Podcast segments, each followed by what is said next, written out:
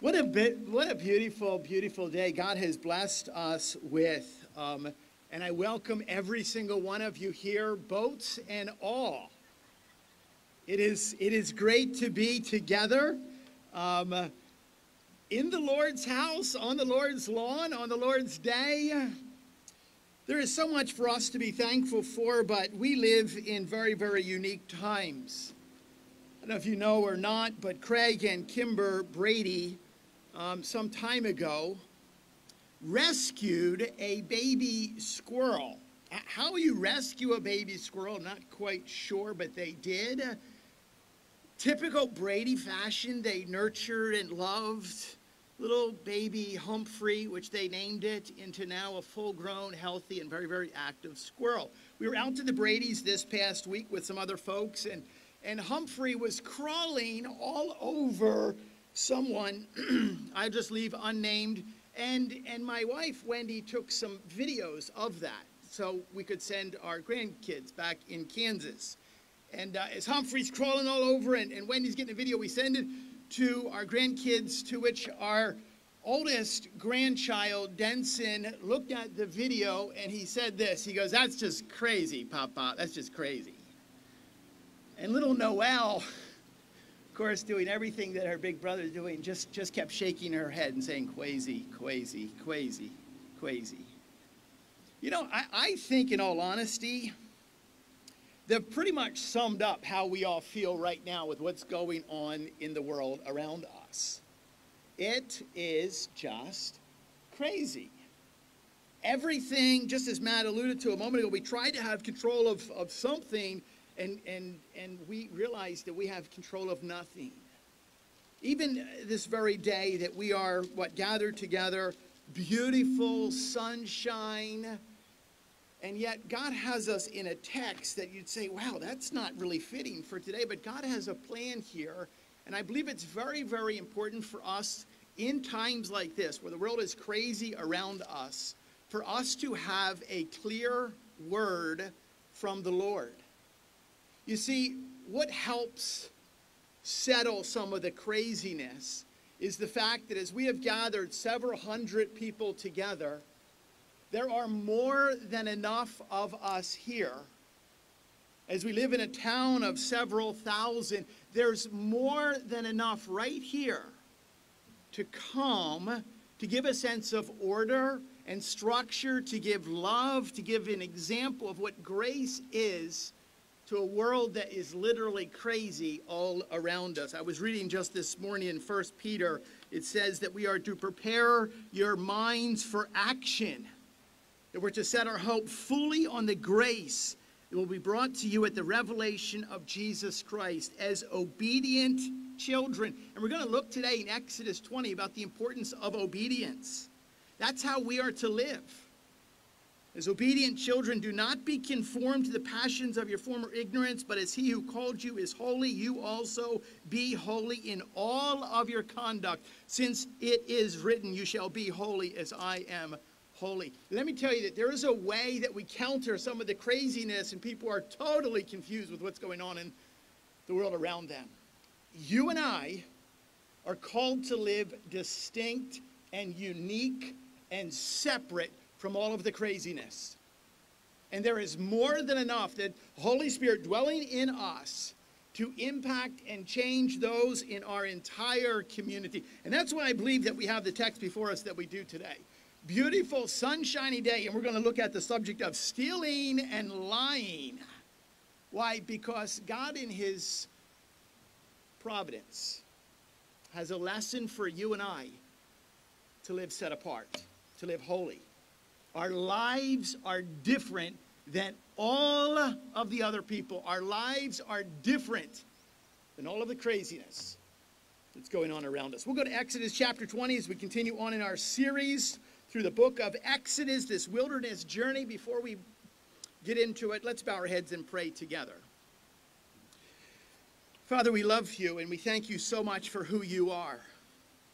We thank you for this day that you have graced us with because of your love.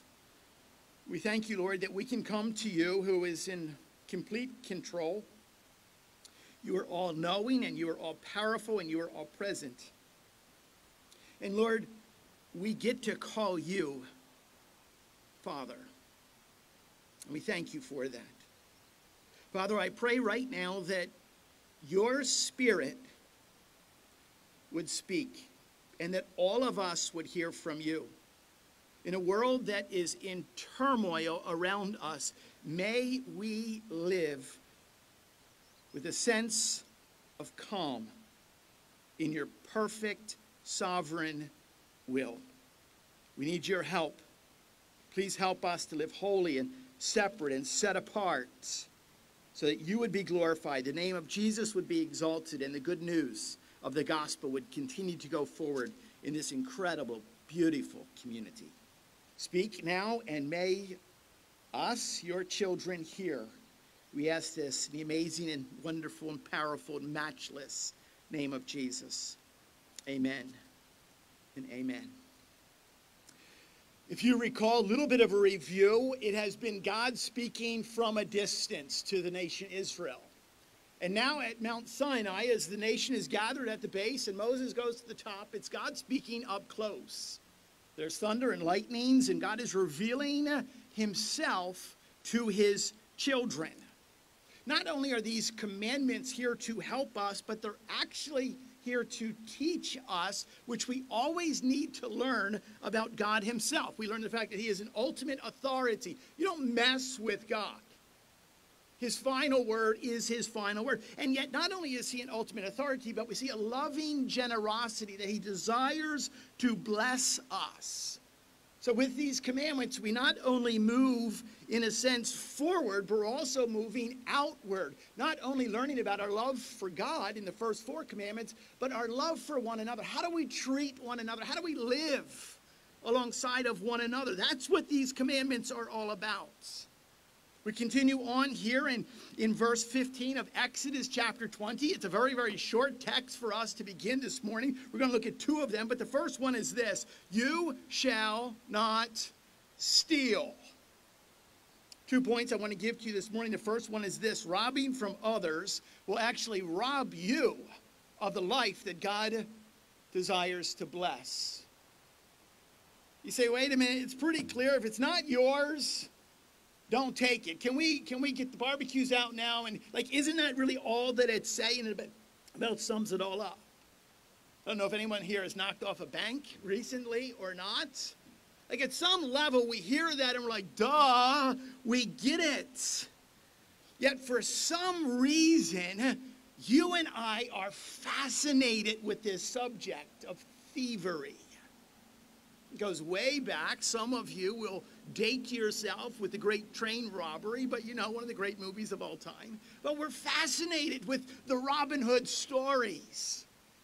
Ocean's 11. Of course, those things are only for entertainment purposes. But what is it about this particular commandment today that is teaching us? What is God revealing Himself about Him to us? What is he saying? What is he teaching? Why is this commandment? It's literally right up there next to murder and adultery. Why? Because this is big stuff. This is, as we learned last week, this is a heart matter.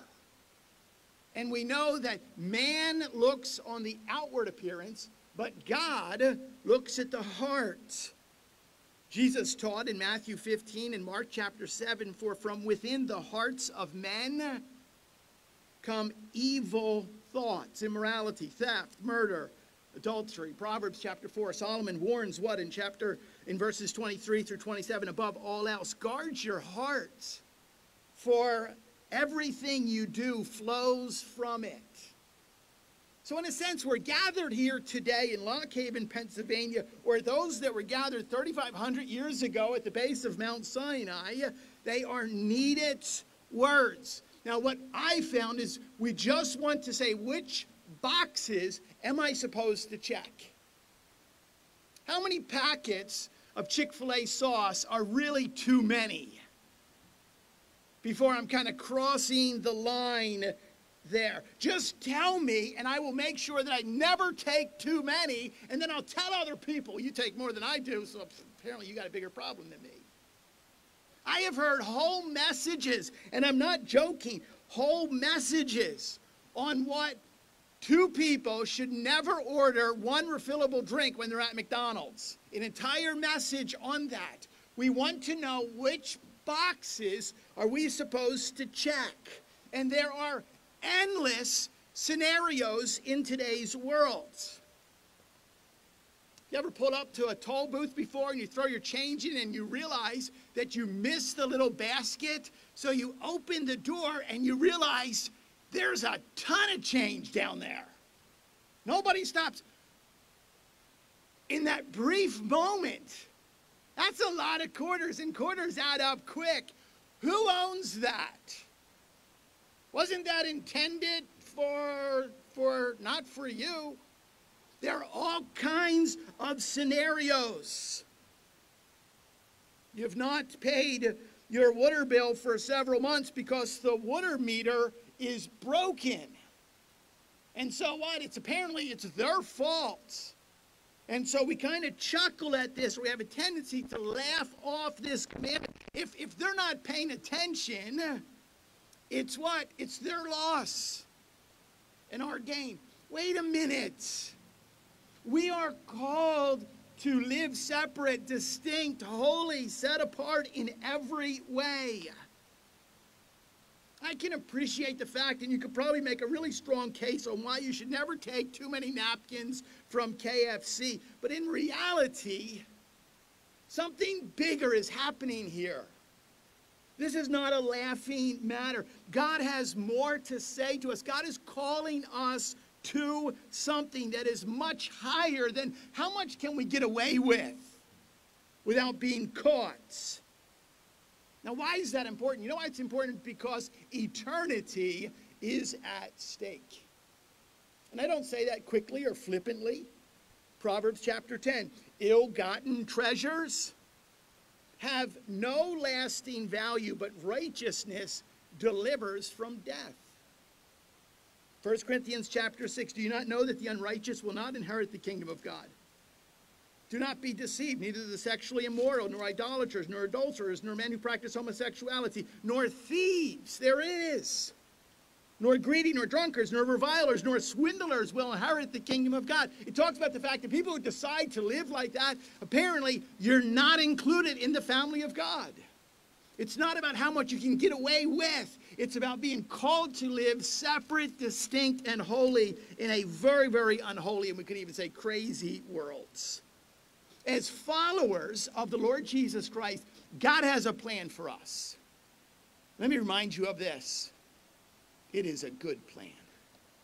It is a good, good plan. We need to hear and we need to heed God's plan for our lives. God's plan is to bless us. God's plan is to bless our socks off. Not with a prosperity theology that says if you trust in Jesus, then you'll never get sick and you'll always be well. None of that garbage. But God desires to bless us so that we can do His will for His glory, extending His kingdom, not our own. As followers of the Lord God, followers of the one true God, in a sense, we go back to the very, very beginning, I think, is how we learn, to the garden. The blessing of creation, where we have God who has ordained what work? Genesis chapter 1 Be fruitful, multiply, fill the earth, subdue it, have dominion. And yet, for some reason, all of the commandments, all of them, are necessary because something broke. Something happened. There's what is referred to as the fall of mankind. As adorable as it is to see a little one come up to you with chocolate all over their face. Did you did you take that when you were told not to take that? Did you steal that? Oh no, Papa. As adorable as that is, inside that little one is an adorably wicked heart. And that adorably wicked heart exists and abides in all of us. So we have to understand here that this particular commandment, there's massive implications for all of human life. It provides a foundation of how we are to live and interact with one another. It provides a foundation of, of owning property, of stewardship, and of accountability. Before you ever, ever think, well, that's, that's that person. I would never, ever do such a thing. Again, go back to the very beginning creation, garden, Adam, Eve in perfect perfection, in intimate fellowship. They had literally everything. They had everything that you could ever want, and yet they still wanted more. They still wanted more. They took something that was not theirs. They took something that did not belong to them. They stole, they were thieves, and people suffered. Guess what? You and I still suffer today as a result of what happened in that garden.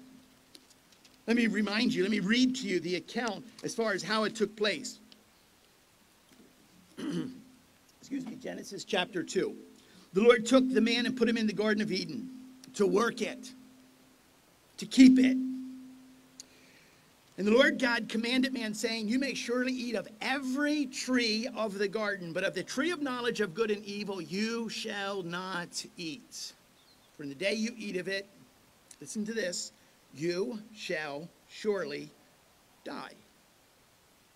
The narrative, the story continues on in Genesis 3. So when the woman saw that the tree was good for food, that it was a delight to the eyes, that the tree was to be desired and to make one wise, she took. She took of its fruit and ate. And she also gave some to her husband who was with her, and he ate. Rather than what? Rather than just enjoying and basking in all of God's provision with a grateful heart, everything that has been graciously and lavishly poured out rather than us being grateful, there's something within that says, What? We want more. As much as you have, as much as I have been blessed with something inside, we still want more. The heart of the problem is what? It's always a problem of the heart. Therefore, we must what?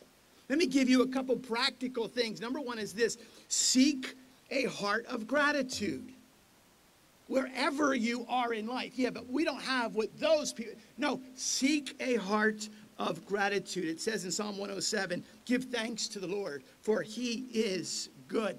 Look around at the blessings that you already have before you ever yearn for and ache for that which you do not have. We have to be grateful. Isn't it interesting that one of the descriptions of the end times is that children will be ungrateful, they'll be unthankful? That's where problems come. Dads and moms raise them up the instruction of the Lord. Not only should we seek a heart of gratitude, but we have to seek a never ending concern for other people. You realize that your selfishness for wanting more is going to hurt others. Your greediness is going to hurt other people. Brett McCracken says it like this Theft, like any sin, is never only consequential for the thief. Listen to this sin is less like a bullet and more like a bomb. There are victims all around, and countless lives are affected by it by taking something no one will ever notice, no one will ever see. No, you're actually hurting someone else, contributing to the brokenness, rather than what being placed and called here to counter the brokenness through the gospel and through the good news of Jesus Christ. Which means, thirdly, what? Seek a life like Christ, who gave, who gave sacrificially rather than living every single day where many of us start our day, start our week with how much can I get? What am I going to gain? if we live like Christ, we call ourselves Christians, ones like Christ, we live to give. We live to give. We don't live to get. That's what's at the heart of this. We are, we are part of and we are blessed. Even with the craziness, we still have more than the overwhelming majority of the entire world. That the United States, oh my, that the United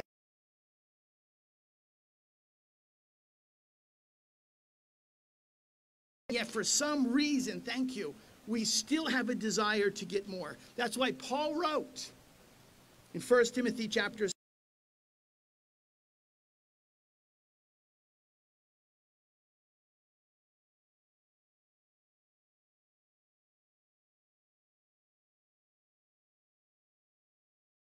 God bless us. Secondly, we move on. Bearing false witness will cause you to bear the burden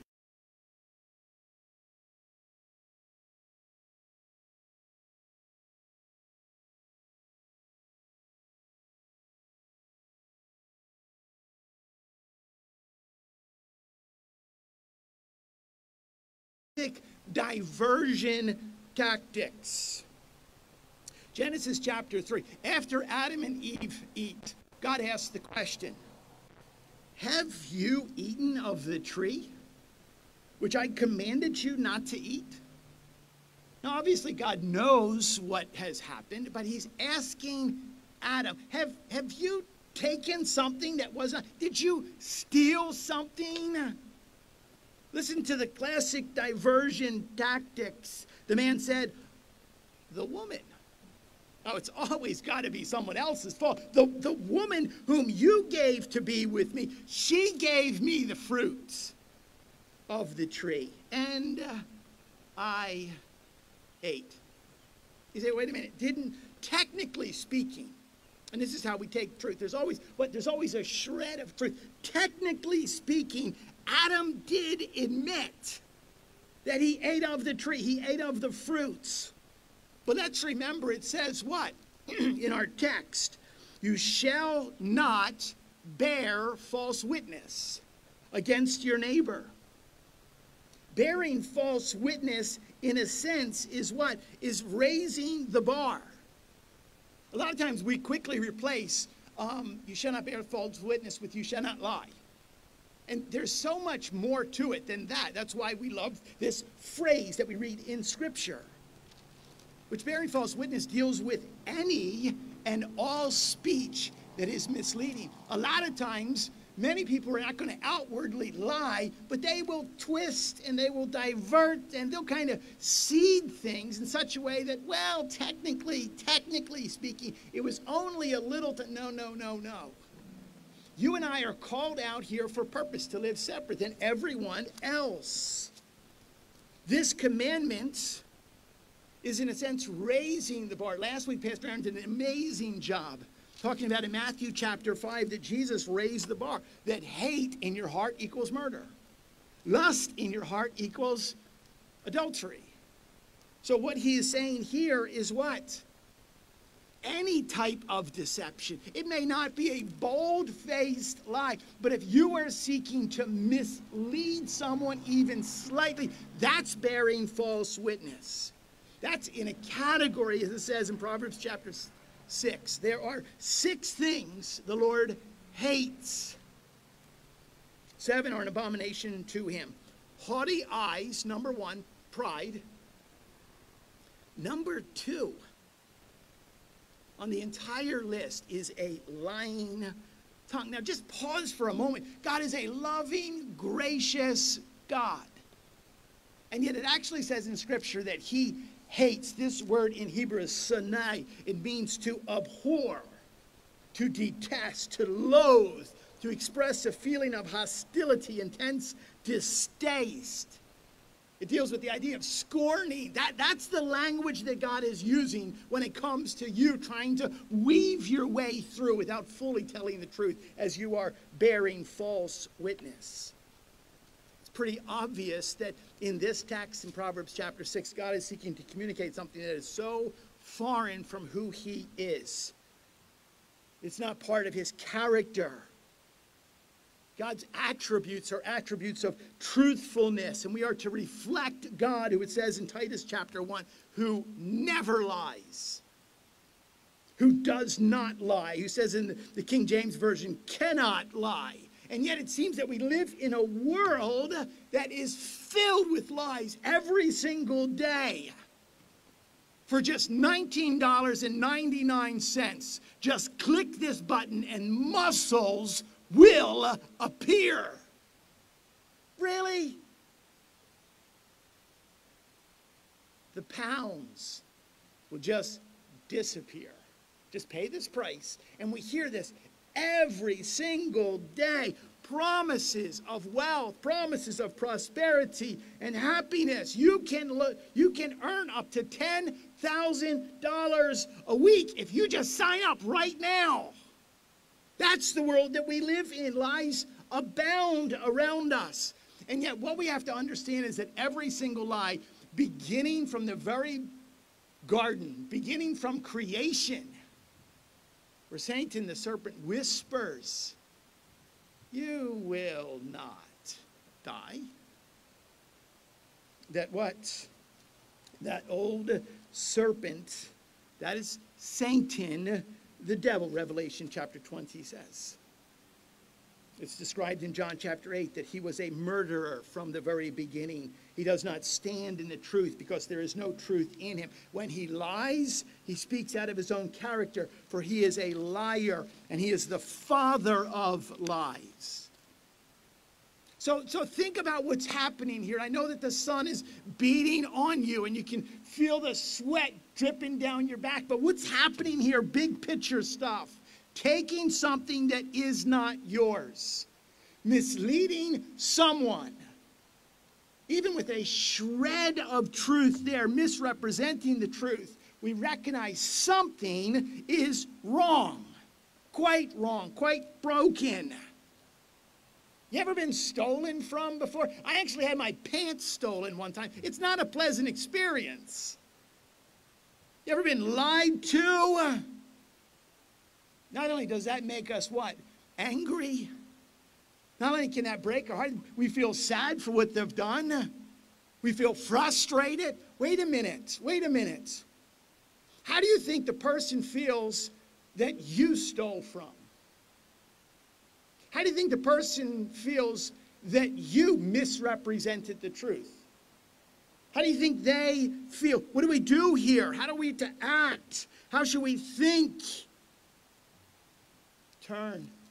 Repentance is the only and ultimate answer of where we begin and how we act. Turn from any and all deception, knowing what? That you and I as adorably cute as you are, are adorably wicked within. That you and I have a tendency to bend the truth. And we have to repent from that. We have to turn from that. The way that I think we do that, first and foremost, is bring other people into your life to assist you, to help hold you accountable. It says in God's word that we are to let no corrupt communication proceed out of my mouth. That by bringing people in say, I want you to hold me accountable in my conversations, in my word, in my actions, and in my behavior. We can't just turn and turn and, and it's never going to happen again. We have to understand that the Holy Spirit gives us the ability to be truth tellers for a purpose. Not only that, but we have to do is trust Jesus to carry the burden of all of our sins, knowing what? That there is one there is only one who has always told the truth. There is only one who has never taken that which was not his to take. There's only one who restores and redeems and rescues, and this one is named Jesus. By what? By suffering in agony on the cross, he bore the weight of our sin, of our thievery. He bore the weight of our deception, of our guilt. And in bearing the weight of our sinfulness, when we acknowledge Him as Savior and Lord, He forgives us and He frees us from all of the past past lies, past deception. Today, it's not by accident we're here. God has a plan for your life. God has a good plan. And I believe it's so that this day we put the past of whatever it has been behind us and we seek to live as those called out, impacting that we live separate and distinct and holy from all of those around us. Think of what Jesus did in Mark chapter 2 when he heard of it. He said, Those who are well have no need of a physician, but for those who are sick, I came to call, I came not to call the righteous, but sinners. That's a word for us. That's who we are. The Apostle Paul himself says, I was a blasphemer and a persecutor. I was insolent opponent, but I received mercy because I had acted ignorant in unbelief. And the grace of our Lord overflowed for me with the faith and love that are in Christ Jesus. There is such incredible good news. There's such an incredible good plan for your life. So we live today, beginning this moment, with a unique and different perspective. I heard it described like this, and I'll close with this. Charles Spurgeon, one of my favorite preachers of all time, envisioned all of creation as a vast orchestra poised with their, their bowstrings drawn, their mallets raised, their fingers on the cello and violin strings. Their mouths are open as if ready to sing. And yet, everything is totally still. He describes covered with cobwebs, unable to accomplish the task for which they have gathered. There's a problem here. The problem is the conductor has defaulted. He failed to step to the podium to direct the symphony in creation, and everything waits in frustration and eager anticipation for the conductor to arrive and begin the music. You know, that's exactly the picture that the Apostle Paul had in place when he wrote in Romans chapter 8 For the creation waits with eager longing we look around us, eager longing for the revealing of the sons of God. For the creation was subjected to futility, not willingly, but because of him who subjected it.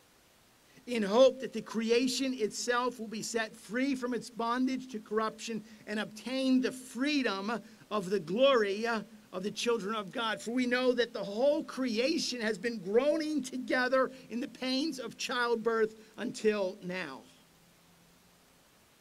But, but you realize that there is coming a time, people, and be encouraged by this. In all of the craziness, there's coming a time when the sons of God, that's you and I as followers, as believers, are revealed, and we will receive the freedom of glory when we follow the Lord to the podium.